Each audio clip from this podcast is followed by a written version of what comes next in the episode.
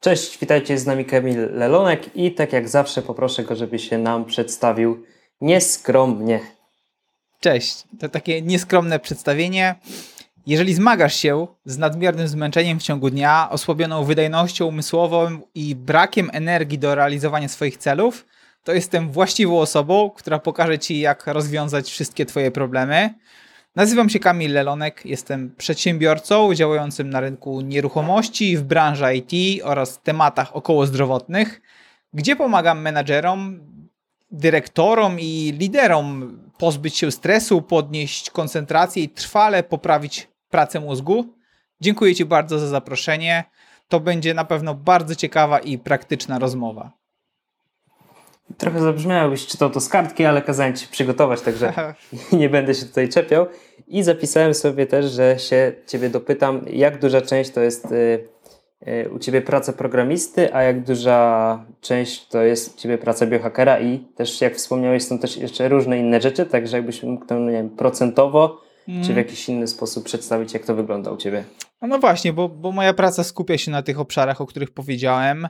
E, w branży IT zajmuję się prowadzeniem projektów, kierowaniem zespołami, a także programowaniem też, też cały czas, chociaż to już nie jest priorytet, e, bo obecnie biorę udział w dwóch projektach w zasadzie. W jednym z nich jest takie zarządzanie zespołem, wdrażanie systemów rozproszonych, a w drugim to głównie projektowanie i właśnie development. I to jest powiedziałbym, że około 50% mojego czasu, tak myślę. E, jeżeli chodzi o nieruchomości, to tutaj jest to dość mocne inwestowanie pasywne. Mam swój zespół, zewnętrzne firmy, które się tymi zajmują i e, tak naprawdę nie udzielam się tam zbyt wiele, raczej na zasadach doradczych, takich konsultacyjnych, no i właśnie inwestycyjnych, więc jest to około 10%. No i te pozostałe 40% tej pracy, którą wykonuję, e, to jest właśnie biohacking, czyli, czyli współpraca z przedsiębiorcami, ale także własna edukacja w tym zakresie, czyli czytanie najnowszych badań e, i edukowanie się w kontekście tych trendów, które się pojawiają. E, no i tak to wygląda, taki ogólny podział w tym momencie. Mhm. Zadowala mnie ta odpowiedź, były procenty, były konkrety. E, dobra, zacznijmy od pierwszego pytania wstępnego. Jak już mówimy o naszym biohackingu kochanym. Także ostatnio rozmawiałem z Michałem Mądrą i rozmawialiśmy o piramidzie biohackingu. Michał przedstawił swoją piramidę i jako pierwszy taki fundament najważniejszy, optymalizacja zdrowia, dał właśnie sen. A jak robiłem sobie research do tego naszego podcastu, to wspomniałeś z jednym, e, znaczy w jednym z podcastów o tym, że u ciebie tak zastanawiałeś się nad tym i nie, nie wiesz, czy to czasami nie jest dla ciebie aktywność fizyczna, czy mógłbyś to rozwinąć? No a no właśnie, bo aktualnie tym moim ulubionym fundamentem jest właśnie aktywność fizyczna, ale to wiesz co, nie chodzi o takie zawodowe uprawianie konkretnej dyscypliny olimpijskiej, lecz po prostu takie dbanie o regularną, codzienną dawkę ruchu. E, no i dlaczego? No bo obecnie w czasach tak zwanej pandemii poruszanie się zostało ograniczone, jakby nie było. I jak pokazują te statystyki, mamy na szczęście więcej czasu na sen, e, bo nie musimy wstawać z budzikiem, jechać do biura, e, ale to powoduje, że właśnie tego przemieszczania jest znacznie mniej. Bo popatrz, spożywamy posiłki w domu, nie korzystamy z jakichś instytucji kultury typu kina, teatry, filharmonii, opery.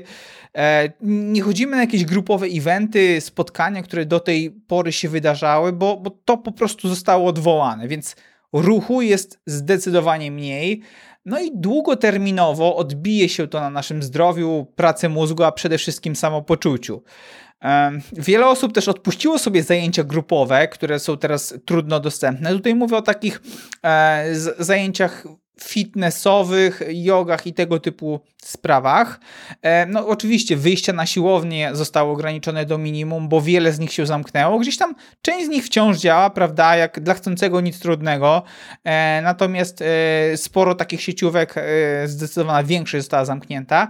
A co gorsza, wiele ludzi zrezygnowało z aktywności fizycznej na świeżym powietrzu, która formalnie nie ma żadnych ograniczeń, no ale teraz to przy, przynajmniej u mnie pogoda jest jaka jest, więc też dużo osób gdzieś tam narzeka, że a to nie pójdzie pobiegać, bo deszcz, czy do parku poćwiczyć, no bo rzeczywiście gdzieś tam pogoda nie sprzyja.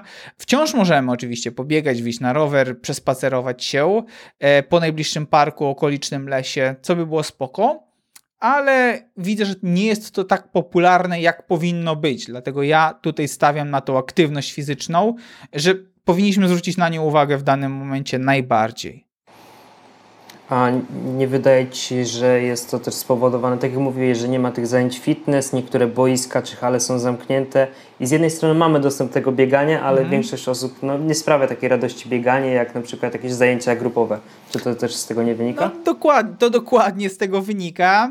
Pytanie tylko, czy to nie jest wymówka taka trochę, że a, nie pójdę pobiegać, nie pójdę na spacer, na rower, nie, bo coś tam. I to jest takie raczej trochę narzekanie, takie marudzenie, że nie, bo nie, bo coś tam ale do parku można iść, można pójść do lasu. No ja wiem, że rzeczywiście tak jak mówisz, no okej, okay, zajęcia fitness były bardziej motywujące, byli tam ludzie, był tam trener, samemu rzeczywiście jest to można, no trudniej trochę tak robić, ale to co powiedziałem, dla chcącego nic trudnego i, i no powinniśmy jednak na to zwrócić uwagę, no bo to jest dość ważne, żeby tą codzienną dawkę ruchu zachować. Nie no, wiadomo, zgadzam się. Czyli ten twój fundament y, zmienił się ze względu na, na epidemię, na pandemię, tak? Wcześniej był tak, to sen, tak, a teraz myślę, przez to, tak. że mam więcej przez to, że mam więcej czasu na sen, a mniej poświęcamy na aktywność fizyczną, dlatego się to zmieniło? Tak, yy, i zmieniło się to też dlatego, że obserwowałem po prostu swoich potopiecznych. Ludzi, którzy do mnie przychodzili, z jakimi problemami się zgłaszali. I co ciekawe, wielu z nich tego snu było świadomych. Wielu z nich dbało o ten sen. Wiedziało, że ten sen jest ważny. Zresztą, jak ostatnio oglądam yy, kanały na YouTube o różnej tematyce, czy to inwestowanie, czy to właśnie nieruchomości, czy to finanse, to ludzie niezwiązani zupełnie z branżą zdrowia zaczynają o tym śnie mówić. I to jest niesamowite, jak popularne stało się mówienie wśród przedsiębiorców o śnie. E, normalnie, tak jak mówię, kanały dla przedsiębiorców, e, ludzie przedsiębiorcy opowiadają o tym śnie i to się staje, to, to już przechodzi do takiego mainstreamu, że sen jest ważny, trzeba spać i wydaje mi się, że te czasy, w których mówiliśmy, ok, że tam sen jest dla słabych, e, jak nie masz czasu, to śpi szybciej i praca kosztem snu i tak dalej, to już chyba powoli mija i wydaje mi się, że ludzie zauważyli, jak ten sen jest ważny.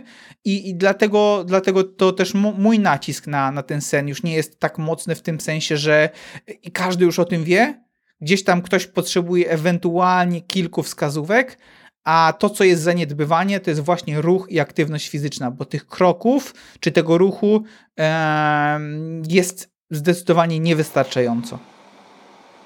Mhm. Dobra, zgadzam się zdecydowanie. A przejdźmy już do tej naszej. E, będziemy dzisiaj dużo, dużo rozmawiać o programistach, o przedsiębiorcach, bo z nimi najczęściej współpracujesz, Kamil. Zgadza się, tak? Tak, zdecydowanie tak jest. E, więc też z tej perspektywy będę się wypowiadał, no bo właśnie w dużej mierze moi potopieczni to są osoby ze środowiska IT, a więc dlatego fajnie, że o tym będziemy rozmawiali. Mhm. Czyli pierwsze pytanie łączące właśnie e, programistów i łączące tę aktywność fizyczną, o której wspomnieliśmy. Jeżeli ktoś pracuje takie sztywne 8 godzin 5 razy w tygodniu, no to ciężko jest e, zadbać o tę aktywność fizyczną można iść na przykład pobiegać przed, można iść pobiegać po, można iść na siłownię po, ale w trakcie tego dnia ciężko jest chyba zadbać o tę aktywność fizyczną. Nie wiem, czy pracujesz y, też z takimi właśnie osobami, które e, pracują właśnie te 8 godzin, czy raczej są to jacyś freelancerzy, czy mm, osoby, które mają większą w tym dowolność. E, jeżeli tak, to mam nadzieję, że coś tutaj wykminiłeś, jak takim osobom pomóc tym, które pracują w tym 8-godzinnym trybie. No właśnie, bo mm, tak jak powiedziałem, w dużej mierze moi potopieczni to osoby pracujące zdalnie. Od programistów, przez team liderów, project managerów, po dyrektorów czy oddziałów, oddziałów i właścicieli firm. E, więc to są ludzie, którzy, którzy pracują w takich dość elastycznych warunkach. E, oni zwykle nie mają ograniczeń co do miejsca ani godzin pracy. Część rzeczywiście pracuje z biura czy z różnych coworkingów, to jest dość popularne. Natomiast powiem Ci, że nie narzuca to na nich takich problemów związanych z brakiem, z brakiem takiej elastyczności. Dzięki temu mogą wygospodarować sobie czas na spacer, nie tylko przed, jak i po pracy, ale nawet w jej trakcie. Więc to jest, to jest dość fajne, że mogę z takimi osobami współpracować i tutaj za bardzo nie, nie muszę o tym myśleć, kurczę, jak gdzieś tam, jak to zrobić, żeby ten trening włączyć, bo tutaj zwykle nie ma problemu ze względu właśnie na te elastyczne warunki pracy, na tą branżę, w której, której pracujemy, więc to fajnie, e, fajnie gdzieś tam można sobie ogarnąć.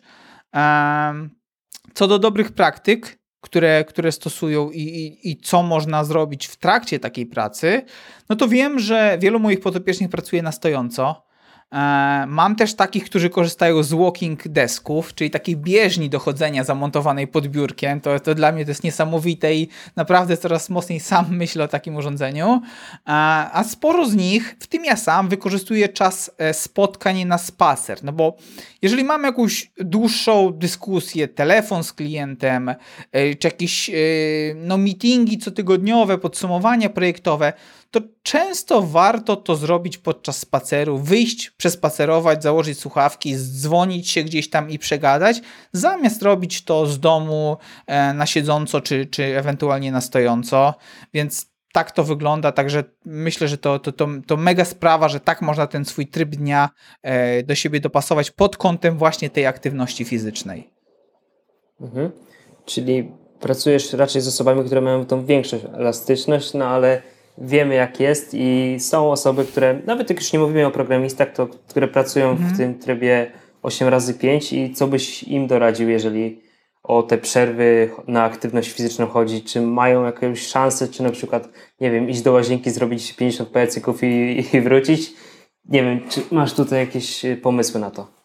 No, no rozumiem to pytanie i, i po, powiem ci tak, powiem takie, takie, co szczerze o tym myślę, bo gdybym miał tak teoretyzować, czyli pomyśleć, jakby to było, e, to wydaje mi się, że brak możliwości, zupełnie brak możliwości e, ćwiczeń ruchu w ciągu dnia, to w pewnym sensie taka trochę wymówka, bo jakby nie było czasy niewolnictwa już trochę za nami, no i pracujemy w takich raczej dynamicznych środowiskach, elastycznych e, warunkach, bo jeżeli ktoś zostaje uwięziony w Open Office, tak jak powiedziałeś, czy gdzieś tam wstydzi się porozciągać, no to może warto pomyśleć o albo zmianie miejscu, miejsca czy sposobu pracy. Na pewno wierzę w to, że można wyjść na przerwę, wyjść na zewnątrz, przespacerować się chociażby dookoła budynku, zrobić parę skłonów, przysiadów. Naprawdę to, to robimy to dla naszego zdrowia i tutaj ukrywanie się z tym, czy gdzieś tam chowanie i robienie tego potajemnie jest co najmniej dziwne, bo, bo robimy to dla siebie i, i tym samym zwiększamy produktywność i wydajność naszej pracy, prawda? Przez to jesteśmy, no jakby nie było, e, lepszymi pracownikami dzięki temu, więc tak tak można o tym myśleć. Dlatego ja naprawdę rekomenduję wykorzystać tą przerwę na spacer. Wyjść na zewnątrz, wystawić się na słońce, na świeże powietrze, poddychać poza budynkiem, miejscem pracy, zrobić rundkę dookoła budynku. Naprawdę wierzę w to, że każdy jest w stanie tak zrobić. Każdy ma jakiś czas przewidziany na przerwę. Eee, a oprócz tego zadbać o ten czas przed i po pracą. Czyli do samej pracy może nie jechać całej trasy komunikacją miejską czy samochodem, ale wysiąść wcześniej i trochę się przespacerować. Może w budynku, w którym pracujemy, jeżeli jest winda, to z niej nie korzystać, a wybrać się e, schodami. Może po pracy zrobić sobie właśnie e, dłuższy spacer, e, spotkać się z kimś, po prostu wykonać tą minimalną dawkę ruchu. Tutaj już oczywiście nie mówię o, o jakichś regularnych zajęciach czy ćwiczeniach, które można by wykonywać, ale po prostu myśleć o tym, w którym elemencie naszego dnia ten ruch można wpleść. Tam, gdzie możemy siedzieć to może możemy stać, tak jak powiedziałem, podczas tych spotkań, rozmów. E, może właśnie warto gdzieś tam jakąś krótką gimnastykę sobie zrobić i takie proste rzeczy to już zrobił robotę u takich osób, które nie robią żadnej aktywności przez cały dzień. Okej, okay. to podzielmy sobie te grupy na tych, które mają większą dowolność i na tych, którzy są uwięzieni, choć jak już nam powiedziałeś, nie są mm. uwięzieni, nie są niewolnikami tego tak. 8 razy 5 i da się tam coś porobić. Więc no, mieliśmy jedną z przerw, jakie możemy, gatunkiem przerw, tak to nazwijmy, jest aktywność fizyczna. A co zalecasz, zalecasz swoim podopiecznym w ciągu dnia, jeżeli chodzi o taką przerwę od aktywności umysłowej? Czy to jest y, przykładowa drzemka, czy no, co, to, co to takiego jest? E, Okej, okay, to, to powiem, ci, powiem Ci też tutaj chciałbym nawiązać do takiej, e, do, do pracy, do miejsca, w którym kiedyś pracowałem, bo kiedyś pracowałem w firmie, w której dla każdego był dostępny naprum czyli pokój, w którym można było się przespać w ciągu dnia.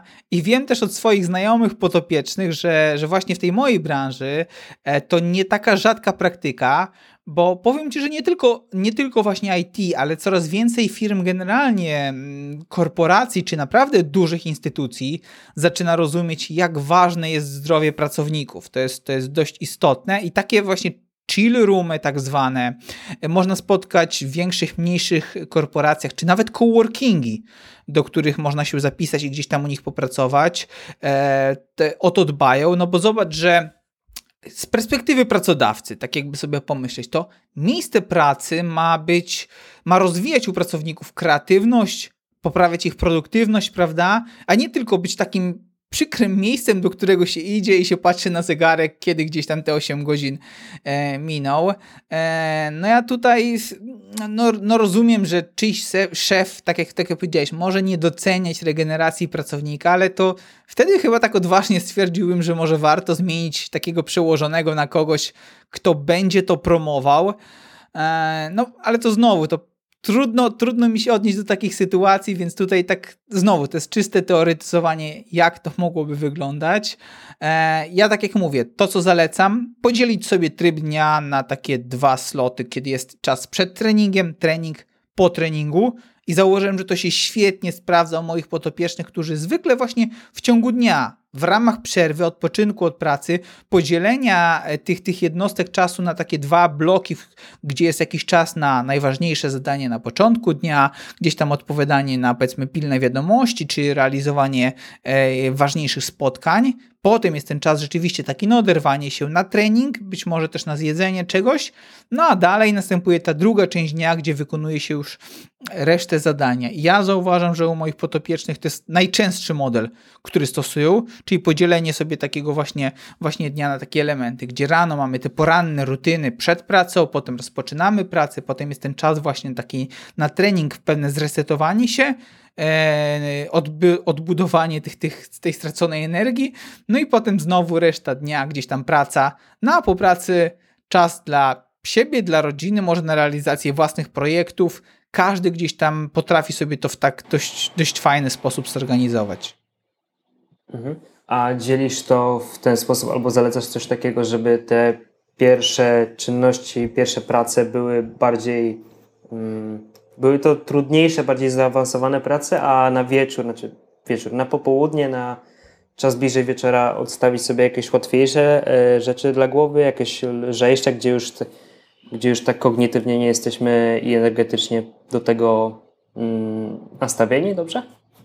No, ja kieruję się tą, tą metodą z książki Briana Tracy Zjedz tę żabę, czyli właśnie tym podejściu, kiedy te, te najważniejsze rzeczy, najbardziej pilne, najbardziej kluczowe, istotne, wymagające dużego myślenia i naszych decyzji e, powinny być realizowane na początku dnia, w tej pierwszej części dnia, e, a w drugiej części dnia zostawiamy te rzeczy takie mniej energetyczne, bo jednak ten nasz, ta zdolności decyzyjne, one w ciągu dnia spadają i jakbyśmy nie dbali o ten nasz mózg i gdzieś tam tego nie optymalizowali, to energię e, i taką wydajność możemy utrzymać w późniejszych godzinach, ale jednak te zasoby decyzyjne i te kluczowe takie elementy, które, które są istotne na rozwój naszych projektów, naszych biznesów, firm, e, one jednak powinny być e, realizowane w tej pierwszej części dnia i, i, i zwykle zauważam, że to u większości przedsiębiorców sprawdza się właśnie najlepiej, czyli właśnie kiedy te zasoby decyzyjne są największe.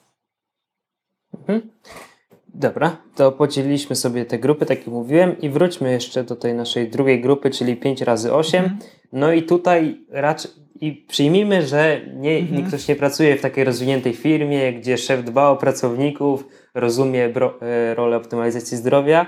No i raczej taka osoba nie ma szans na 20-minutową drzemkę w ciągu dnia. Mhm. I co byś w takiej sytuacji zalecił? Czy to jest tak samo, jak wtedy powiedziałeś, że to jest spacer i w tym momencie też to jest spacer i powinniś powinien Tak, no, no to właśnie to zalecenie tego spaceru to jest zalecenie dla takich osób, które gdzieś tam mają krótszą przerwę e, i żeby zrobiły cokolwiek, to tak jak powiedziałem, właśnie spacer, promienie słoneczne, świeże powietrze, czyli dotlenienie się, przewietrzenie, rozruszanie się, przejście się. I to, to myślę, że to jest super opcja. Właśnie dla tych osób, które za bardzo gdzieś tam nie mogą, e, nie mogą wyjść, no bo rozumiem, no okej, okay, instytucje państwowe, biura, jakieś urzędy, prawda, e, osoby na poczcie, w bankach, no tych warunków nie mają takich elastycznych, czy nawet osoby gdzieś tam pracujące przy kasie, w sklepie. Rozumiem, że ten czas gdzieś tam jest mniej taki elastyczny, mniej dynamiczny, ale przerwy jednak są, więc dlatego ja tutaj te, te, te spacery, przewietrzenie się, naświetlenie, nasłonecznienie tak naprawdę byłoby super opcją. Jako takie naprawdę minimum, plus to co powiedziałem, te rzeczy przed pracą, zadbanie o ten ruch, no i po pracy też nie ograniczanie się do spędzenia wieczoru na kanapie przed telewizorem. E, jak z mojej strony mogę coś polecić, bo jeszcze do niedawna chodziłem do szkoły, znaczy to jeszcze do tydzień temu, chociaż teraz mhm. miałem zdalne, to miałem łatwiej, ale jeżeli ktoś nie może grać przerwami, tak jak ja na przykład nie mogłem w szkole mieć dłuższej przerwy zazwyczaj niż 5 minut, to starałem się odstawić kofeinę na y, bardziej popołudnie, kiedy będzie taki już mój pierwszy mały zjazd i na przykład jeszcze mhm. sobie brałem jakąś herbatę czy miętę, żeby drugi raz tam jakoś E, się rozbudzić w tej szkole pomiędzy lekcjami. To taki mój mały protip. Nie jest tak fajny jak przerwy niestety, no ale, ale zawsze coś. A jak to wygląda u Ciebie, Kamil? Jak wygląda Twoja rutyna pracy od rana do nocy, gdybyś mógł nam przedstawić tak szczegółowo? A no oj, tak szczegółowo mówić. No, Powiedziałeś mi przed podcastem, że będziesz walił konkretami i mam być ciekawski, no to jest. Dobrze, dobrze, to tak zróbmy. E, no powiem tak, zacznę od tego, że na pewno yy, mój każdy dzień jest jakby nie było inny, ale zawiera stałe elementy, o których właśnie mogę wspomnieć, bo niekiedy ten dzień zaczynam od medytacji albo technik oddechowych, które dają mi energię na cały dzień, więc to są takie e, właśnie raczej techniki pobudzające w kwestii czy to medytacji, czy to oddechu. E, również kiedy tego potrzebuję, to stosuję zimne prysznice. One też fajnie działają, naprawdę fajnie energetyzująco na cały dzień. Warto naprawdę to stosować.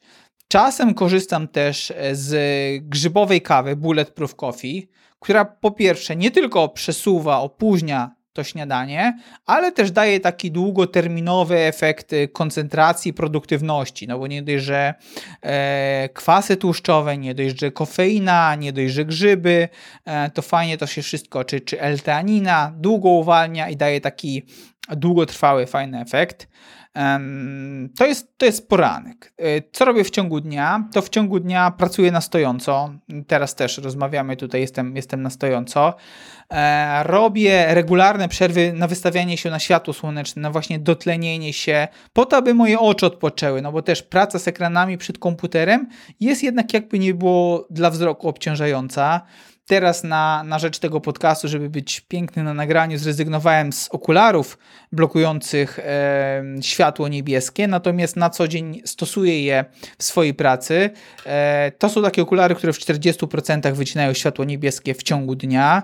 E, wieczorem oczywiście też powiem o tych okularach mm, na noc. E, w, co robię w mieszkaniu? W mieszkaniu stosuję też oczyszczacz i nawilżacz, nawilżacz powietrza dzięki którym dbam o jego jakość, więc to też fajna sprawa, jeżeli ktoś się może wyposażyć. E, korzystam również z takiej kolczastej maty, na której e, czasem stoję.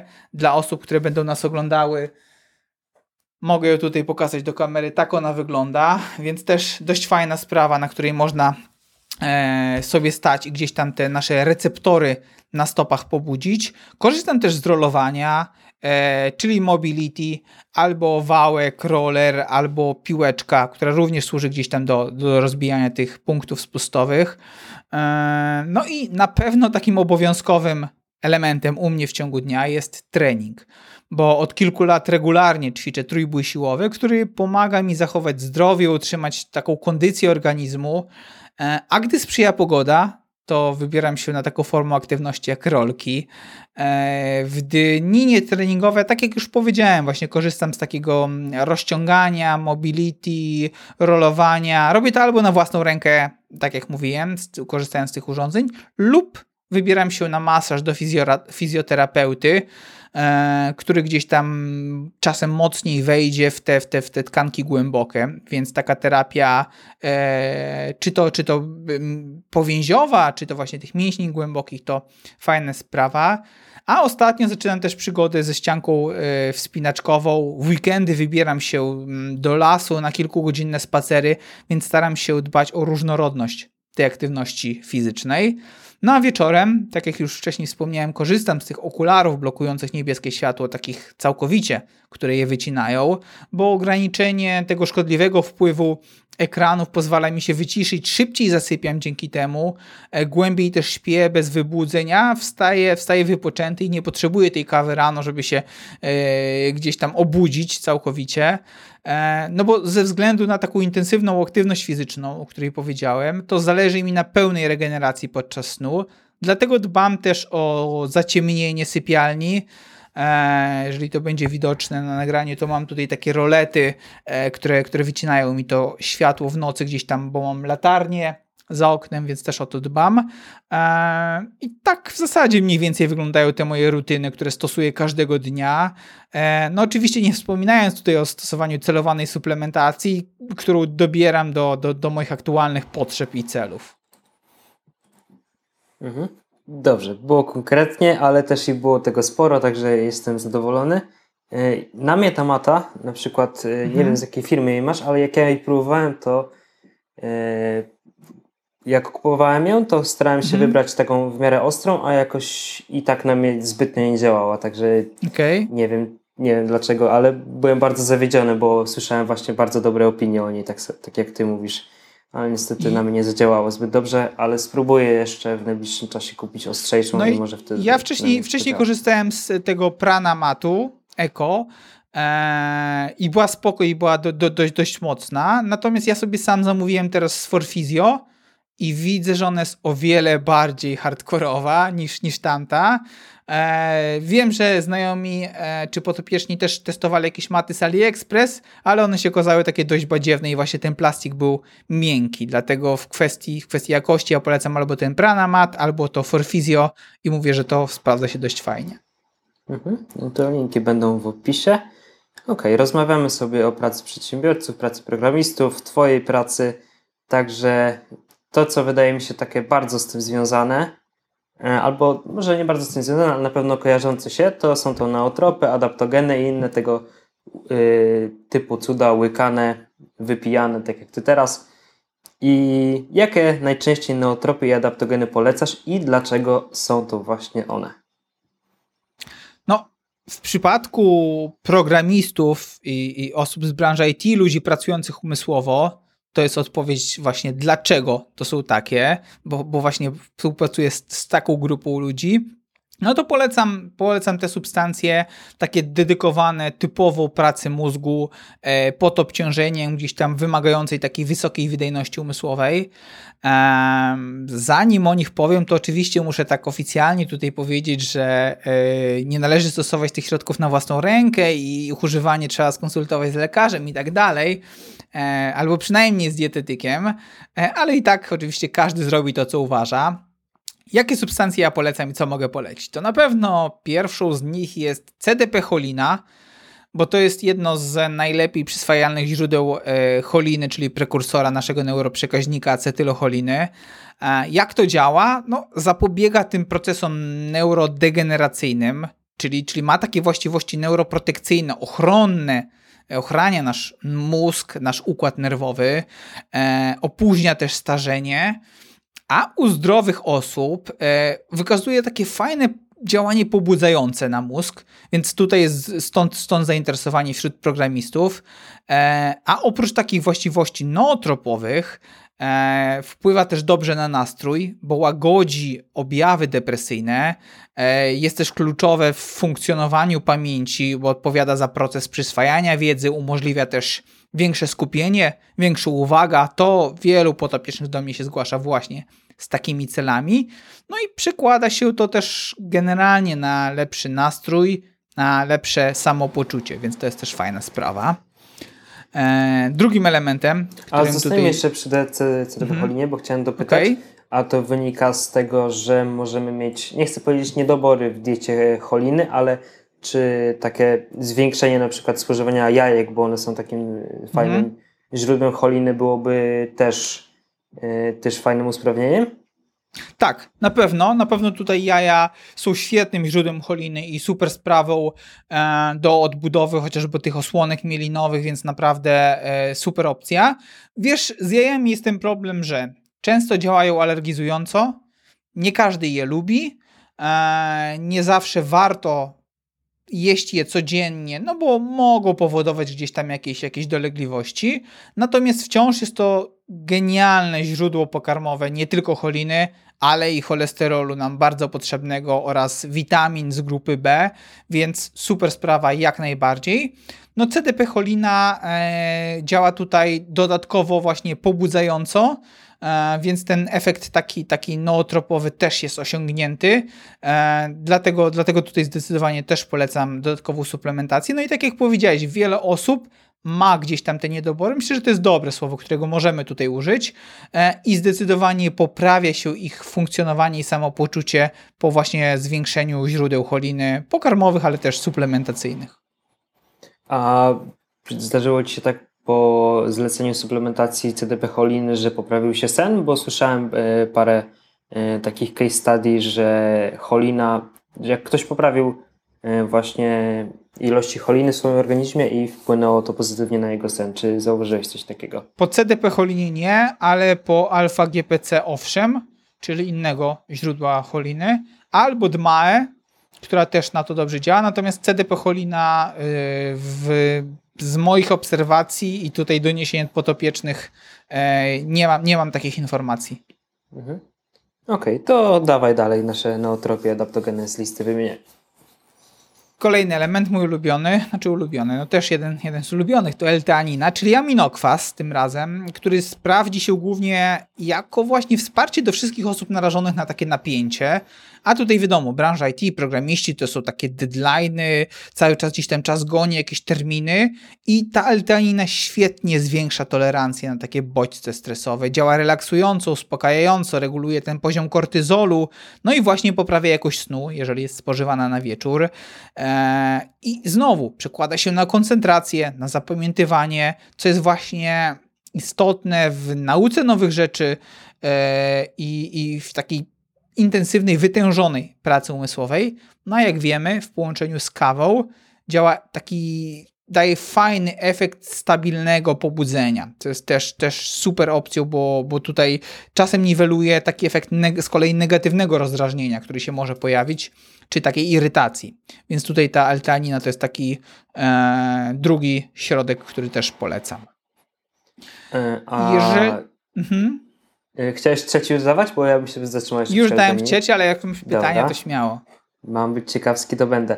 E, mhm. i, a jakie proporcje L-teaniny do kawy sam stosujesz albo zalecasz swoim podopiecznym? Czy to się różni? Bo na przykład często słyszę, że jak ktoś ma e, tak źle się czuje po kawie, to ta L-teanina pomaga i to jest na przykład e, dużo, znaczy jest więcej L-teaniny niż, niż kofeiny, a ja na przykład stosuję w ten sposób nie mam właśnie jakiegoś takiego rozdrażnienia po kawie, mhm. e, takiego jak te osoby mówią po sobie, ale jeżeli dodam letaninę do kawy, to jest to takie bardziej, właśnie tak jak mówisz, stabilne to pobudzenie, czyli u Ciebie też to się w tych zaleceniach różni, czy masz jakiś swój idealny taki, idealne proporcje? R różni się właśnie ze względu na parę rzeczy. Po pierwsze, jak ktoś czuje się senny po L-teaninie bez kawy, czyli żeby, mm, jeżeli ktoś weźmie L-teaninę, jakąś dawkę i czuje się po niej senny, to jest to zwykle fajna dawka do kawy, ale zbyt duża dawka, żeby przyjmować ją samą. No i odwrotnie, jeżeli ktoś przy kawie czuje tą irytację, weźmie altaniny i to wciąż nie działa, to warto wtedy zwiększyć tą dawkę, więc ja tutaj oscyluję od 200 mg do nawet 800, do 1 grama jeszcze nigdy u nikogo nie dobiłem, ale to po prostu w zależności od tego, jak organizm reaguje, bo tak jak mówię, w połączeniu z kawą może to być różnie, bez kawy też może być różnie, więc tutaj warto sobie to skalibrować, żeby po prostu nie brać tego w ciemno i yy, nie przedobrzyć z efektami, bo może to działać zupełnie odwrotnie odwrotnie niż chcemy, więc warto po prostu to, to indywidualnie dopasować. Mhm. Czyli trzeba to przetestować, ale ta nina jest mhm. Y, całkiem bezpieczna, także raczej tak. nie ma co się bać i można zwiększać mhm. te, te dawki. Okej, okay. to co tam jest u Ciebie trzecia? Trzecia rzecz to jest y, to, co już wspomniałem trochę o tej kawie grzybowej wcześniej, więc kordyceps, bo to jest grzyb medyczny, który również się świetnie komponuje z kofeiną. E, I on podnosi wydajność nie tylko umysłową, ale też kondycję fizyczną, bo korzystnie wpływa na pracę mózgu e, poprzez jego lepsze ukrwienie, transport tlenu, transport glukozy, e, więc wpływa to z kolei dobrze na skupienie i jest dlatego często stosowany podczas takiej pracy twórczej i programowania.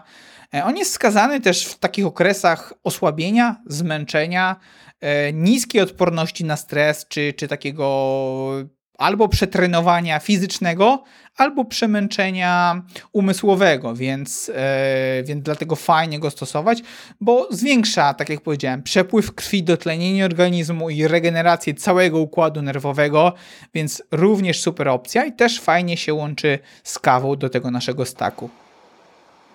Tutaj nie mam żadnych pytań. Możemy lecieć dalej.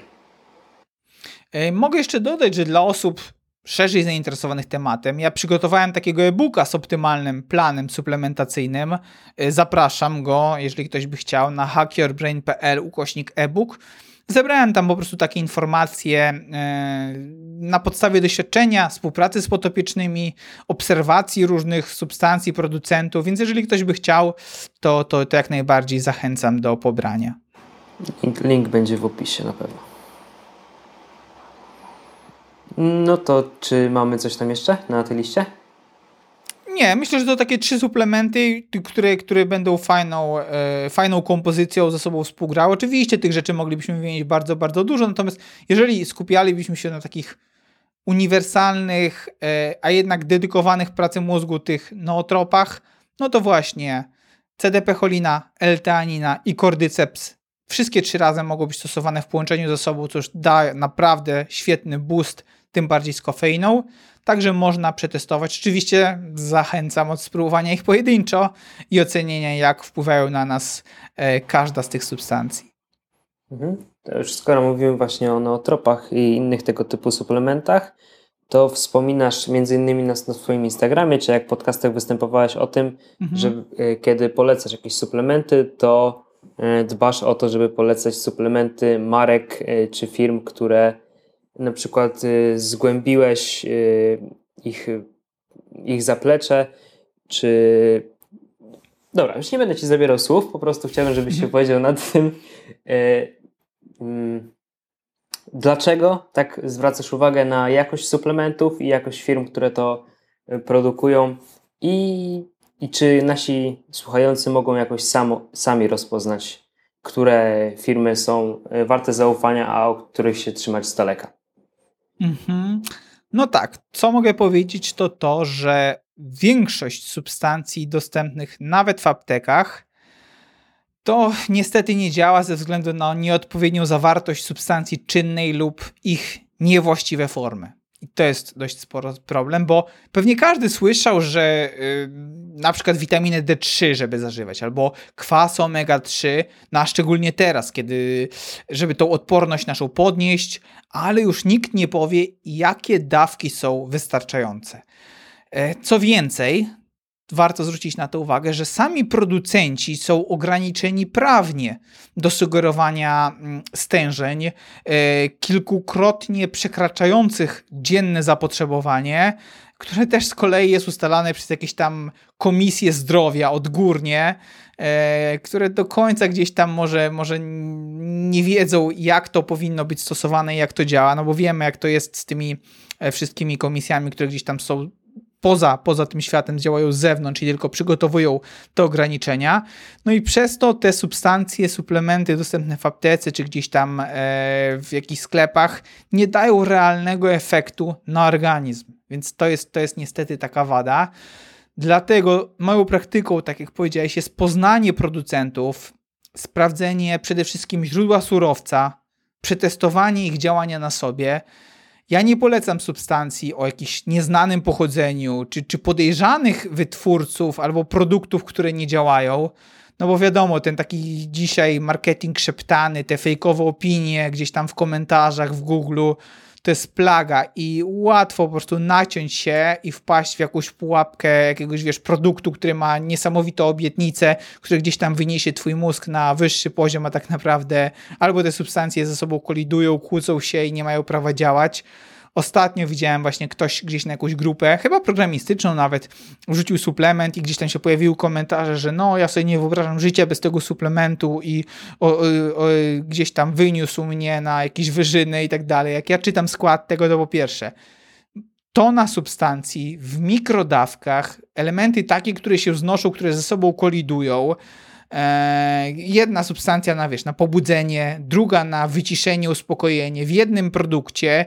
Jak ja na to patrzę, to już po samym składzie wiem, że to nie będzie działać albo będzie działać odwrotnie, więc tutaj dlatego mocno, mocno zwracam na to uwagę i z reguły nie ufam marketingowy, takim wiesz, kolorowym etykietom czy, czy, czy sprzedawcom substancji, które nie mają badań na swoje działania czy standaryzacji, i odpowiednich dawek, które po prostu nie zostały udokumentowane próbami klinicznymi.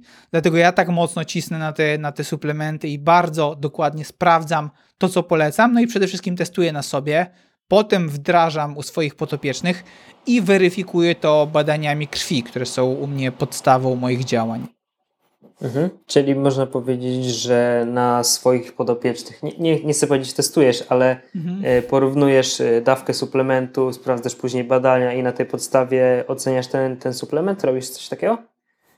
Tak, no y, przede wszystkim oceniam producenta pod kątem tego, co oferuje, jaki ma surowiec, czy ma na to badania, potem zawartość substancji czynnej porównuję do dostępnych badań, e, następnie y, sprawdzam w jakiej to jest formie, czy, czy po prostu dany suplement nie jest to jakimś tlenkiem magnezu, tylko w o wiele lepszej formie występuje jakiegoś glicynianu czy, czy cytrynianu. E, dalej testuję to na sobie i sprawdzam działania, no i wdrażam u swoich potopiecznych i porównuję wyniki badań, czy rzeczywiście to działa, i wtedy mam ten taki kompleksowy pogląd na to, jak rzetelna jest dana substancja, dany producent. Mhm. A jakbyś mógł zalecić, tak mówiłem właśnie naszym słuchającym, jakieś tipy propos do doboru właśnie suplementów, no bo ty, ty zajmujesz się tym zawodowo, to masz e, na to e, zawsze czas i możesz przez kilka dni nawet sobie czytać coś takiego, a jak ktoś na przykład chce sobie kupić magnes, no to tak jak mówiłeś, no to na pewno y, warto zwrócić uwagę na, na formę, zwrócić uwagę, żeby, żeby firma, od której to kupujemy, była zaufana. I jak właśnie sprawdzić, czy ta firma jest zaufana, czy nie? Bo na opiniach też nie do końca można polegać. Czy może. Dokładnie, tak bo na... te opinie są, są bardzo, bardzo szemrane i czasem czytam, mówię te komentarze, też się po prostu śmieję, jak ktoś tam pisze, nie? Jak to dany suplement zmienił jego życie i działa tak, jak Y, żadna z tych substancji nie wykazuje takiego działania, a ten suplement tak na kogoś działa. Ja ułatwię pracę każdemu. Wystarczy wejść na moją stronę i w stopce jest lista polecanych przeze mnie sklepów, producentów, które sprawdziłem. Nie trzeba naprawdę nigdzie szukać, weryfikować, badać tak jak powiedziałeś, ja mam czas na to, bo po prostu muszę się tym zajmować. Zweryfikowałem, jeżeli jakiś suplement, jakiś producent przeszedł wszystkie moje testy, y, moją checklistę tego, co u niego sprawdzam i czy, czy mu ufam, to wrzucam go na swoją stronę i wpisuję po prostu go do listy y, producentów przeze mnie sprawdzonych, więc wystarczy, tak jak powiedziałeś, ktoś chce kupić magnes, wchodzi na moją stronę, sprawdza listę sklepów, widzi, ok, na przykład Alines, wchodzi do Alinesu, zamawia i ma gwarancję, że to naprawdę będzie działać. Więc po prostu ja tą pracę już przeszedłem. E, nie dodaję tam nowych rzeczy tak często, no bo tak jak mówię i tak jak ty powiedziałeś, to trochę trwa, żeby takiego producenta e, sprawdzić, ale mam już listę kilku czy, czy kilkunastu z nich z różnymi produktami, które sprawdziłem, stosuję i wiem, że działają, więc można je w stopce na mojej stronie znaleźć. I to jest naj, najprostsza droga do znalezienia rzetelnego, wiarygodnego sklepu. O, to super, to sam będę korzystał, link będzie w opisie. Serio się teraz ucieszyłem, bo mi, ta, mi także będzie łatwiej.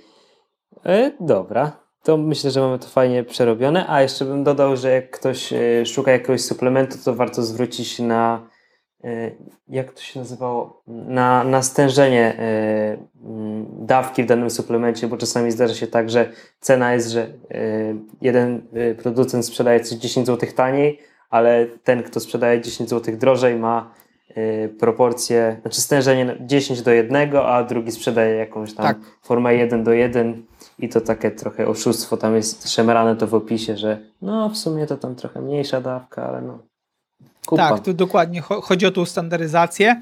Chociaż tutaj jak zaczepiłeś ten temat, to wiesz co?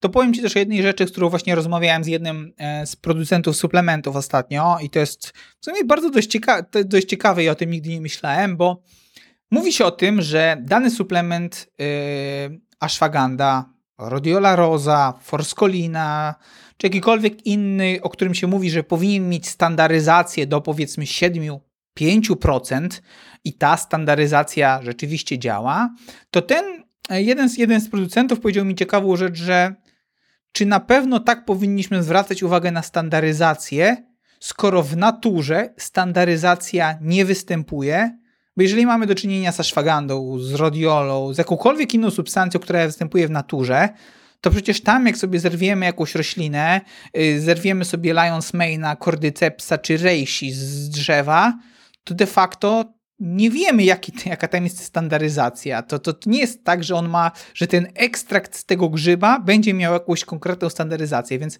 takie myślenie o suplementach w kontekście tego, że ok, ten grzyb, yy, powiedzmy tutaj yy, czaga ma taką standaryzację, ileś tam procent, to czy na pewno w naturze ta standaryzacja występuje i czy musimy aż tak na to patrzeć. Ale to jest taki temat, który zrzucam tylko, tylko do przemyślenia. Gdyby ktoś tak bardzo się spinał, że ok, tu jest taka standaryzacja, tam jest taka inna, no to pytanie, czy, czy, czy rzeczywiście gdzieś tam naturalnie z taką standaryzacją mielibyśmy do czynienia? Czy standaryzacja nie jest wynikiem już tej w pewnym sensie przetworzenia i takiej obróbki post, postprodukcji tak zwanej?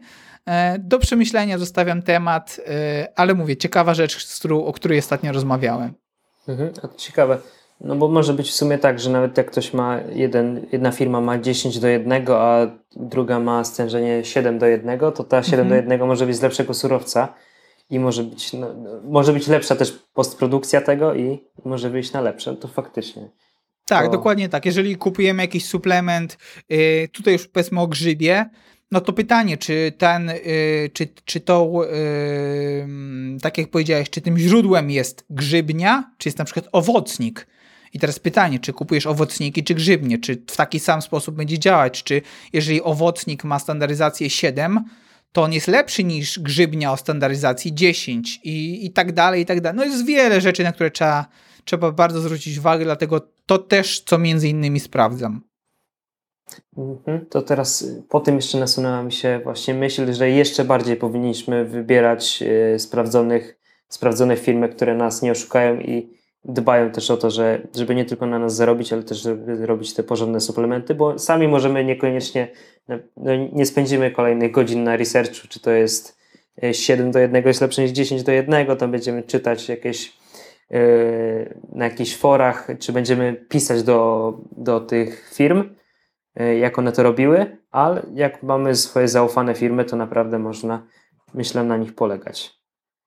Tak, no zdecydowanie tak. No ja, ja właśnie do tych firm piszę i, i dlatego już, już nie musicie i to można znaleźć e, w tych, tych sklepach, które już po prostu sprawdziłem. Mhm. Dobra, to lećmy dalej z naszymi suplementami, nootropami i innymi rzeczami, które możemy łykać i pić na poprawę mózgu.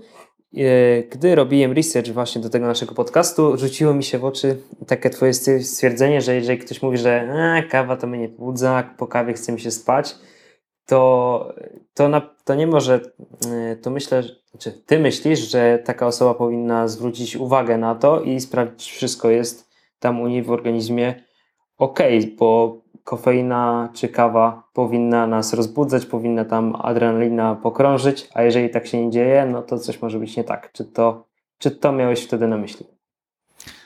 No, kawa to jest, tak jak mówię, wszędzie genialny stymulant, który jak stosowany mądrze, to on przysłuży się pracy twojemu mózgowi, ale niestety wiele osób nadużywa tego narzędzia, bo tak o tym mówmy, a potem twierdzi, że, że na nich to w ogóle nie działa. I no, to może być prawda, ale sami do tego doprowadzili, pijąc jej hektolitry.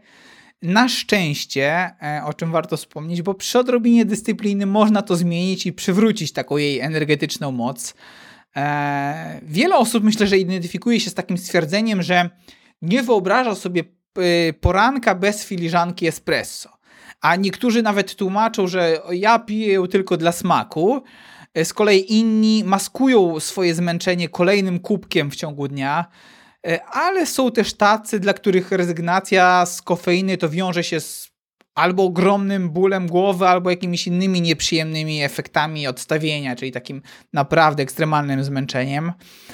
No tutaj trzeba zwrócić uwagę na to, że kawa to na pewno świetny notrop i to jest potężne narzędzie, e, jako ten genialny sposób na wsparcie organizmu, ale w dzisiejszych czasach ludzie stosują ją po prostu jako używkę, która ma być smaczna i przyjemna.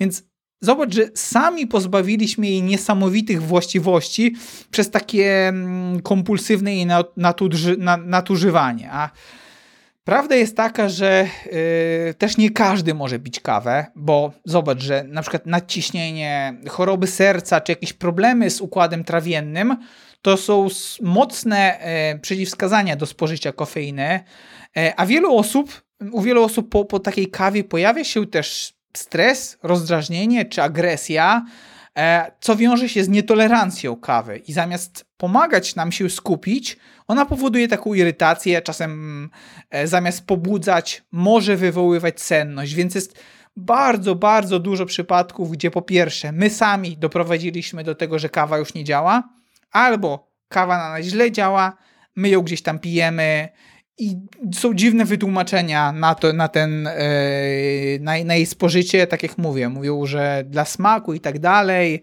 yy, więc tutaj kluczem jest obserwacja organizmu, jego reakcji, jak yy, zastanowić się warto, jak my na tą kawę reagujemy, jakie mamy nawyki, jakie mamy rutyny i przemyśleć, czy nie mamy jakiejś dolegliwości, którą się mogą, mogą pojawiać i dopiero na tej podstawie właściwie dobrać ten model spożywania kawy, no bo jeżeli czujesz działanie kofeiny bardzo długo, to możliwe, że jesteś uwarunkowany do jej powolnego metabolizmu i wtedy wiesz, jak ktoś wypije taką kawę po południu, to ona może zaburzać sen, e, bo po prostu tak długo będzie ją metabolizował. Jeżeli ktoś w ogóle nie czuje jej działania, to być może jego układ nerwowy jest tak rozstrojony, że wymaga ponownego uwrażliwienia, co też wymaga czasu, ale jest możliwym, jest, jest możliwym do uzyskania. Więc bardzo dużo case'ów a propos tej kawy. Nie jest takie oczywiste, że piję filiżankę i, i tyle.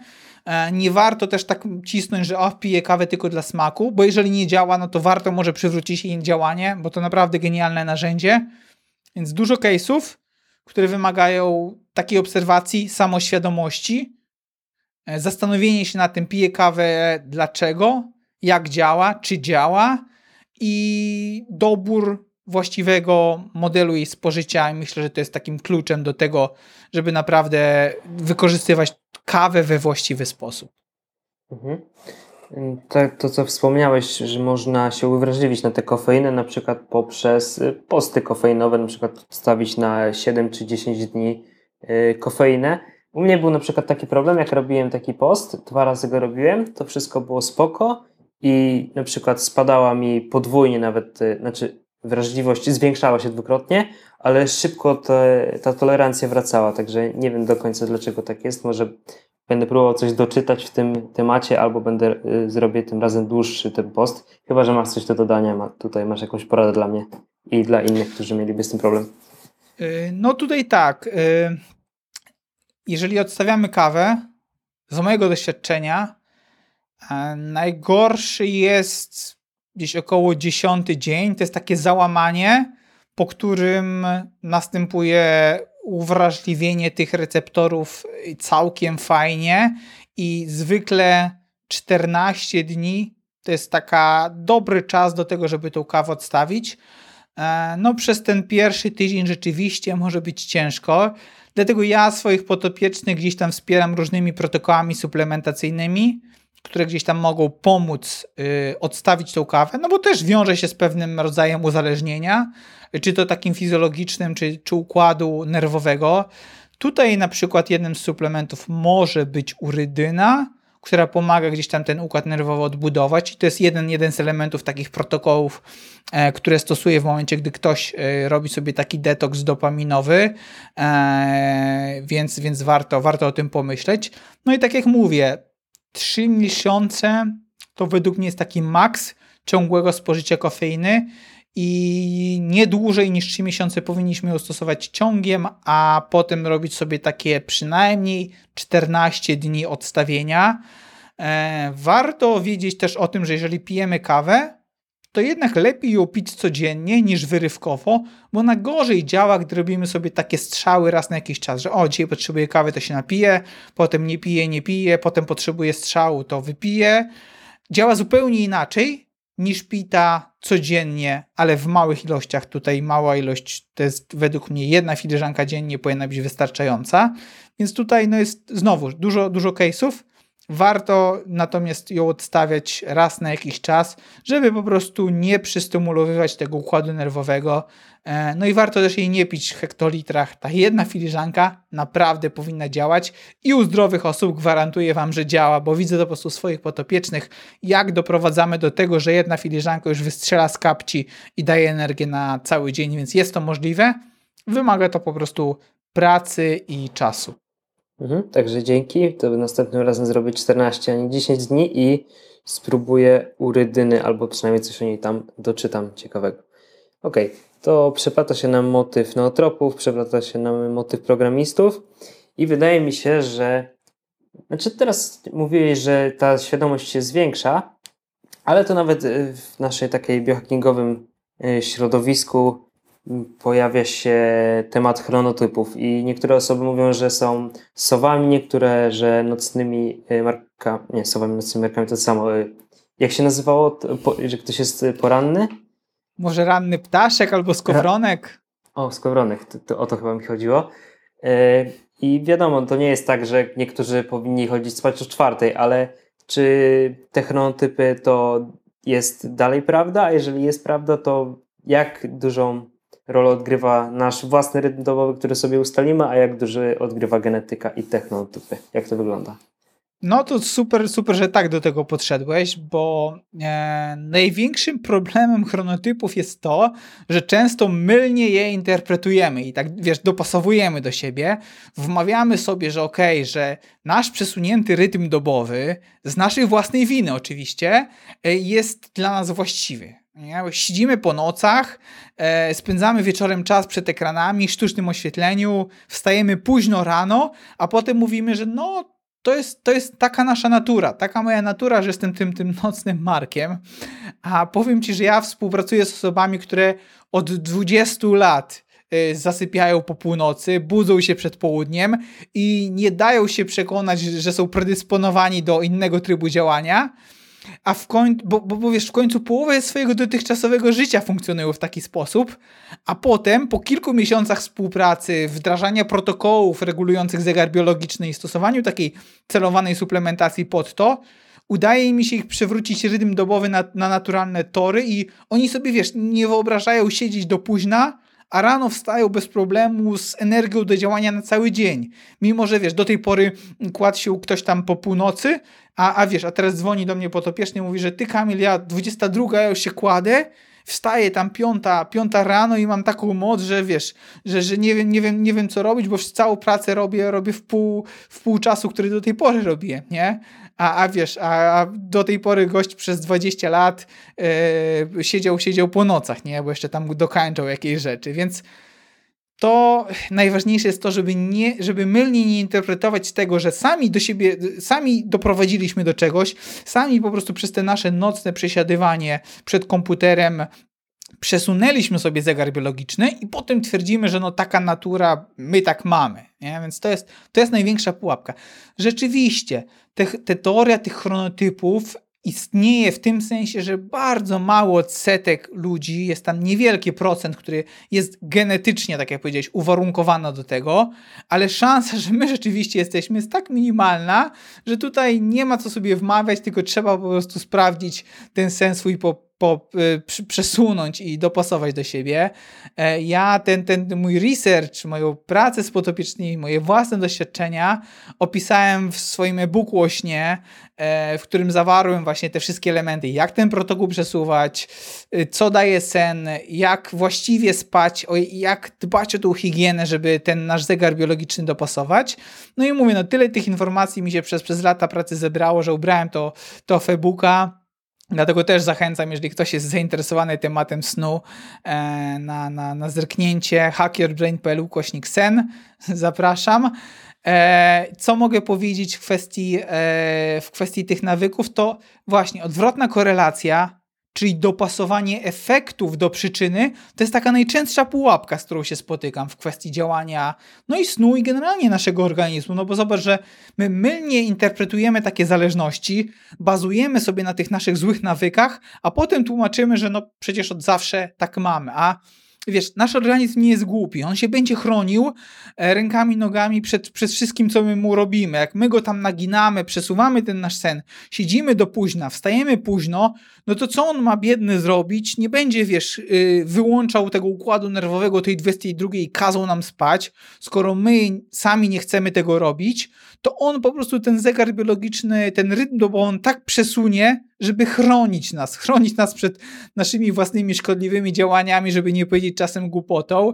I on zrobi to tak, żebyśmy po prostu, żeby te hormony były rzeczywiście wydzielane w tych późniejszych godzinach, żeby melatonina była późno wydzielana, żeby kortyzol był późno wydzielany, a potem wstajemy rano i wiesz, ktoś mówi ci, że a, on bez kawy nie wyobraża sobie poranka, on się nie może dobudzić, on chodzi jak zombie do południa, bo dopiero o południu ten kortyzol się wydziela. No to no, o co to chodzi? No tak sobie sami ten rytm dobowy przesunęliśmy, więc to, co ja uważam, tak filozoficznie trochę, to czasem warto zrobić taki krok wstecz, zastanowić się, czy to, czy na przykład to nie słońce powinno sterować naszym rytmem biologicznym i czy taka poranna potrzeba kawy jest czymś naturalnym, a te spadki energii w ciągu dnia, czy one na pewno powinny się pojawiać, no i przede wszystkim, czy takie przesiadanie, przesiadywanie po nocach jest uwarunkowanie ewolucyjne, czy to jest, to jest tylko konsekwencja postępu technologicznego.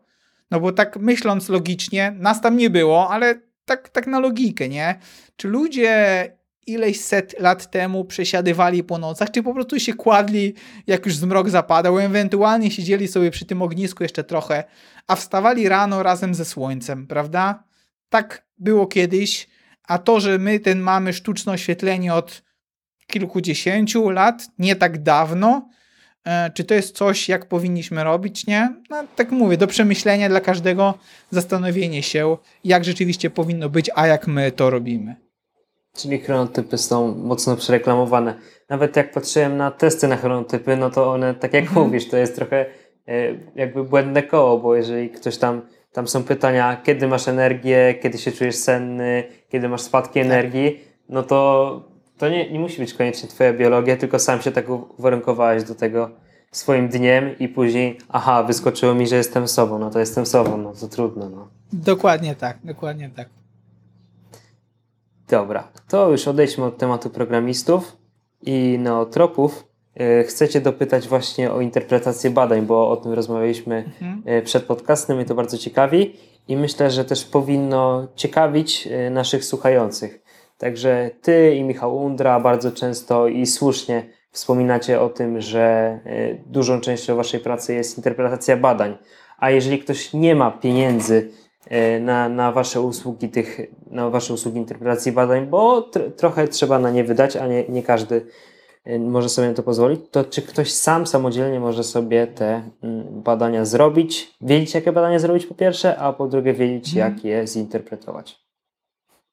Dobra, to ja tutaj może tak przewrotnie trochę odpowiem, że, że gdyby to było takie proste, że każdy mógłby sobie te, te, łatwo zinterpretować te badania i na tej podstawie jeszcze wprowadzić skuteczne poprawki, no to moja praca trochę by była bezsensowna, prawda? Nie miałbym żadnych potopiecznych, e, jeżeli to tak łatwo byłoby się zrobić, bo, bo diagnostyka labo, laboratoryjna to jest naprawdę złożone zagadnienie, e, a od wielu osób często słyszę, że no badania mają w normie. No, sporo ludzi wciąż tkwi w przekonaniu, że jeżeli coś mieści się w granicach podanych przez laboratorium, no to wszystko jest w porządku. A tak długo, jak, jak nie widać tych, tych literek H i L, czyli że coś jest tam wysoko, widać te strzałki, prawda, że jest podwyższone albo obniżone, albo na czerwono zaznaczone, no to wiele ludzi uważa, że jest całkowicie, że są całkowicie zdrowi. A co gorsza, lekarze czas, yy, czasem twierdzą też tak lekarze, którzy interpretują inne markery nie ze swojej specjalizacji, no bo to tak jakbyś poszedł do chirurga i chirurg ocenił ci, czy układ hormonalny działa w porządku. No chirurg patrzy na badania, widzi, że jest w normie i mówi, że jest ok. No i okay. nawet jeżeli on jest świetnym specjalistą ze swojej dziedziny, no to z zakresu endokrynologii może nie mieć wystarczającej albo aktualnej wiedzy, więc ja analizie badań laboratoryjnych poświęciłem naprawdę wiele szkoleń, przeczytałem masę książek i spędzam sporo czasu, żeby to zrobić poprawnie i rzetelnie. A zauważenie i zrozumienie, powiązanie ze sobą takiej zależności to jest naprawdę podstawa bezbłędnej interpretacji wyników badań krwi, co i tak może być czasem trudne albo, albo podstępne. No a dlaczego? Bo normy laboratoryjne w zasadzie informują cię, czy tak naprawdę mieścisz się w średniej badanych osób. I to jest istotne, bo rzecz w tym, że zdrowi ludzie zwykle hobbystycznie nie chodzą sobie na badania krwi, więc twoje widełki, one to są w granicach tych ludzi, którzy zgłaszają się do laboratorium z konkretnymi dolegliwościami i są tam odsyłani przez lekarzy, prawda? I bez znajomości norm funkcjonalnych, czyli tych określanych przez ośrodki kliniczne e, w przypadku osób naprawdę przewlekle chorych, to mylnie można zaliczyć się do e, grupy albo chorej, albo zdrowej. I niestety, niestety, różne organizacje zdrowia również narzucają pewne standardy i obniżają lub podwyższają pewne progi tolerancji w zależności od takich trendów i analizy populacji. Na przykład normy cholesterolu z roku na rok są zmieniane, tak samo jak normy glukozy, insuliny, w zależności od tego, co się dziele, dzieje w takim ogóle społeczeństwa. Natomiast odpowiadając na Twoje pytanie, jeżeli chcesz zrobić na własną rękę, to no, mogę mieć dla Ciebie takie dwie wskazówki. Po pierwsze, jeżeli coś jest w widełkach, to nie oznacza, że wszystko jest w porządku, a jeżeli Twój wynik wykracza poza normę, e, to też to oznacza, że, że jest zwykle bardzo, bardzo źle. No tutaj może takie zastrzeżenie odnośnie tego cholesterolu, no bo często mówi się, że cholesterol masz za wysoki, bo te normy są z roku na rok obniżane, w tym sensie, że jak byłeś rok temu zdrowy, to już w przyszłym roku możesz być chory, bo te normy laboratoryjnie zmieniają i mówią, że o nie, nie, teraz już jesteś chory. Nagle ta norma gdzieś tam jest zmieniona. Po co? No tutaj już nie wchodząc w jakieś teorie spiskowe, wiadomo, że stoi za tym ogromny przemysł farmaceutyczny i cały biznes, który ma za zadanie dystrybuować różne środki na yy, obniżenie poziomu cholesterolu i tak dalej, ale mówię, nie wchodźmy, nie wchodźmy w szczegóły. Na pewno warto jednak mimo wszystko udać się do specjalista, aby upewnić się, czy wszystko z Twoim organizmem w porządku.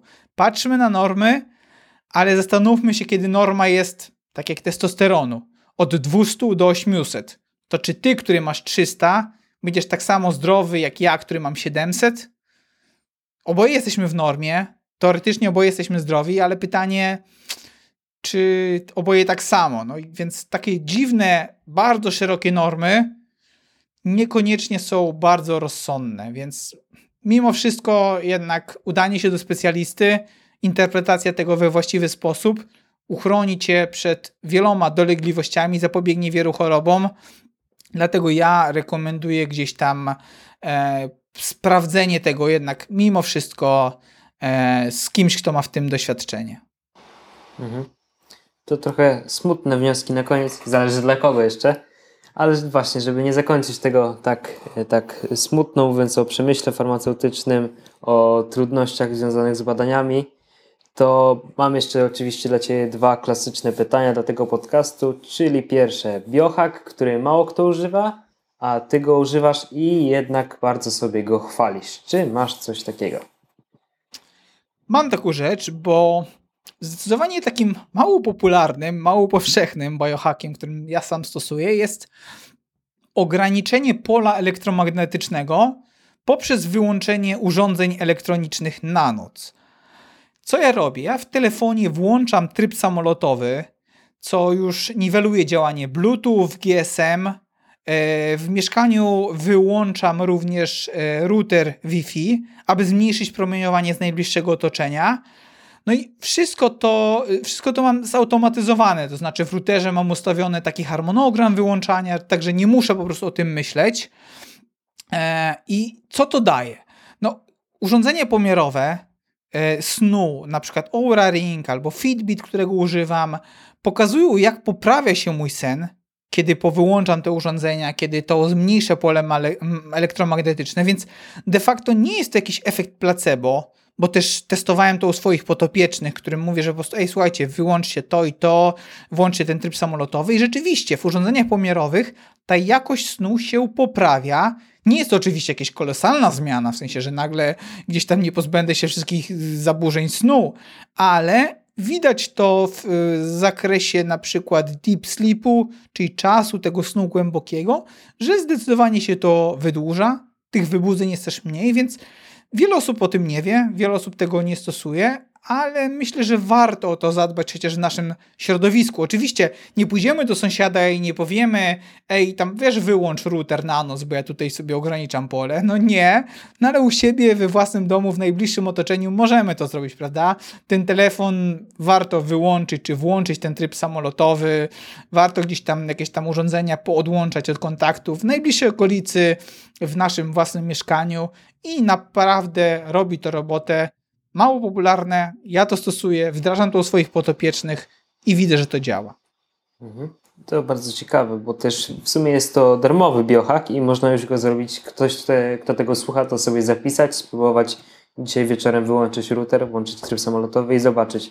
Wydaje mi się, że też może to nie być aż tak bardzo popularne, no bo ostatnio się słyszy o promieniu, e, o falach elektromagnetycznych i albo się mówi, że jakieś normiki, że 5G e, nas e, usmaży, a z drugiej strony ci mówią, że to nie ma żadnego sensu, a to jest gdzieś tam po środku, że coś tam jednak zmienia nie tak bardzo, ale jednak na mniejszą skalę i coś może to poprawić. Wydaje mi się, że to też może z tego wynikać.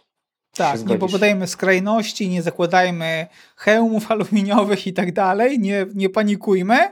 Mimo wszystko gdzieś tam na tyle, na ile możemy, to, to dbajmy o siebie, no bo wiesz, nasz mózg to fale mózgowe, prawda? Alfa, beta, gamma. I tutaj widzimy, jak ta aktywność się zmienia, jak gdzieś tam zachodzi korelacja pomiędzy tym natężeniem pola elektromagnetycznego. Nie jest to oczywiście jakieś ekstremalne, długoterminowo nie wiemy, jakie to ma skutki, ale gdzieś tam, skoro jakieś kontrowersje się wokół tego pojawiają, to dlaczego by nie zadbać o to w takim umiarkowanym i oczywiście rozsądnym stopniu?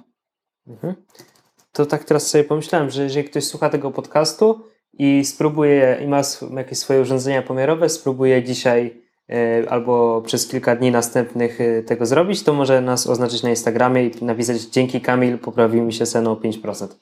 Jak ktoś tak zrobi, to będzie nam bardzo miło. I przejdźmy do drugiego pytania o polecane źródła edukacji w dziedzinie biohackingu. Czy miałbyś coś dla nas? No, Trudne pytanie, szczerze mówiąc, bo mm, ja zdecydowanie polecam korzystać z badań naukowych. E, one w zasadzie dają najświeższe doniesienia w danym temacie. I to jest, to jest tak jakby najbardziej rzetelne źródło. Ale problem jest taki, że tych badań jest tak wiele, bo naprawdę sprawdza się różne rzeczy i można z nich znaleźć dużo, dużo sprzeczności. Bo w zasadzie dzisiaj sam wiesz, że znajdziesz na wszystko jakieś analizy. Albo na poparcie twojej tezy, albo na analizę twojej tezy. Chcesz, wiesz, zrobić propagandę wegańską, to bardzo łatwo znajdziesz badanie, jak mięso jest szkodliwe. Chcesz być propagatorem i fanatykiem keto, to jest masa badań, które mówią o tym, że carnivore diet i mięso świetnie wpływa na twój organizm, więc dzisiaj na wszystko znajdziesz i poparcie, i obalenie, więc no warto być na bieżąco. Nauka zmienia się ekstremalnie szybko, a wiele osób mimo to po prostu jej nie aktualizuje. Dlatego tutaj trzeba też krytycznym okiem patrzeć, zwracać uwagę na to, jaka była grupa badanych, w jakich warunkach to zostało przeprowadzone. I to jest dość, dość, dość istotne. Czy przypadkiem badanie nie było na młodych ludziach albo sportowcach, na populacji amerykańskiej, co nijak może się nie mieć do naszego własnego życia. Więc tutaj badanie naukowe, ale z taką dużą dozą dystansu. Jeżeli chodzi o książki, to oprócz takich medycznych, czyli właśnie biologia, biochemia, fizjologia, nic nie jestem w stanie konkretnego polecić, no bo ja zauważam, jak wielu osobom brakuje znajomości takich podstawowych mechanizmów działania naszego organizmu, zachodzących w nim procesów, bo często znajomość anatomii, biomechaniki, neurologii pomogłoby nam uniknąć wielu, wielu błędów i odpowiedzieć na pytania, które często pojawiają się na grupach na Facebooku. Ja widzę, jak ktoś tam pyta o to, że na przykład jak działa to i to, albo no w jaki sposób funkcjonuje dana rzecz, czy po zażyciu danej substancji coś się zmieni, coś się poprawi, a ja wiem, że po prostu gdyby ktoś wiedział, jak działa, jak, jak działa chemia, po prostu jak komórki nasze działają, jak funkcjonują mitochondria, to bardzo by nam to pomogło, więc zamiast czytać popularno-naukowe książki, to ja polecam zgłębić fundamenty działania ludzkiego organizmu, żeby nie musieć polegać na takiej zasłyszanej wiedzy z internetu.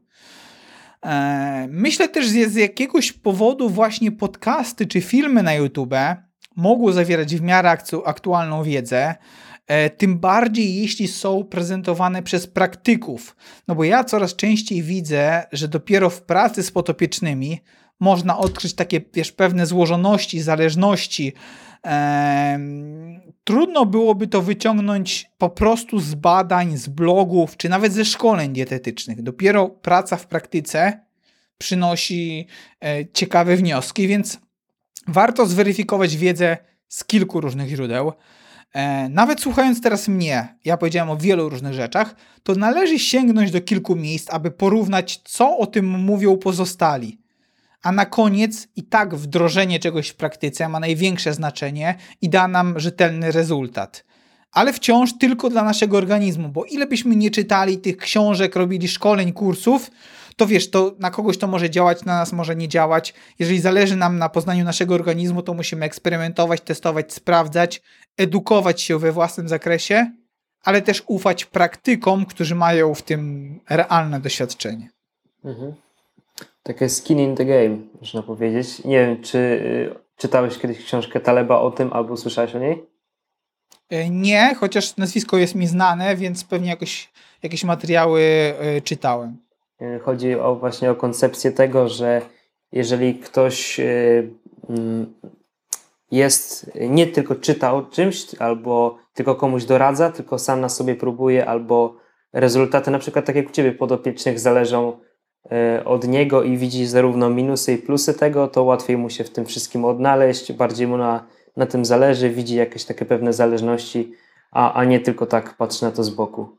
I to mi się wydaje takim dobrym podsumowaniem, ale jeszcze poza tym podsumowaniem dopytam, bo no wiesz, y, badania fajnie, jakieś książki o biologii fajnie, wszystko, tylko nie każdemu się chce to czytać, to raczej są, nie są takie lektury na na wieczór z książką, nie? Także wydaje mi się, że jakieś jednak książki popularno-naukowe zaufane można by, by zgłębiać, jeżeli ktoś nie chciałby prze, przez tyle badań się e, przeczesywać. A czy takim pośrednim rozwiązaniem nie mogły być takie zbiory badań, które biorą jakieś tam setki badań i je analizują i wyciągają jakieś wnioski? Tak, no takie metaanalizy jak najbardziej, jak najbardziej są, są fajnym podejściem, bo tak jak mówisz, jest to zbiór badań oceniający gdzieś tam e, powiązanie pomiędzy nimi, ich rzetelność, więc to jest spoko. Natomiast to co, to, co tutaj mówisz, że wiele osób nie chce, czy nie musi, czy nie potrzebuje aż tak głęboko sięgać po taką wiedzę, dlatego no tutaj rozwiązaniem no co mogę powiedzieć, podcasty takie jak twoje, YouTube z praktykami, po prostu posłuchanie sobie tej wiedzy i sprawdzenie ich w kilku źródłach będzie dla, dla osób, które nie muszą tak głęboko wchodzić, już dobrym rozwiązaniem. Jeżeli oglądasz coś na YouTubie, jeżeli słuchasz jakiegoś podcastu, ktoś mówi jakąś teorię, sprawdź jeszcze to na kilku innych kanałach, może niekoniecznie w tych kręgach, tych samych kręgach, żeby gdzieś tam sobie tą wiedzę porównać. Wiesz, warto posłuchać czasem wegan, wegetarian, czasem e, ketożerców, e, warto gdzieś tam sięgnąć po, po różne informacje i to by było chyba takie dobre, bo, bo tak jak mówisz, no metaanalizy spoko, ale to jest wciąż chyba taka często bariera e, już, już za głęboko dla kogoś, kto po prostu chce wiedzieć, co ma jeść, jakie suplementy ma spożywać.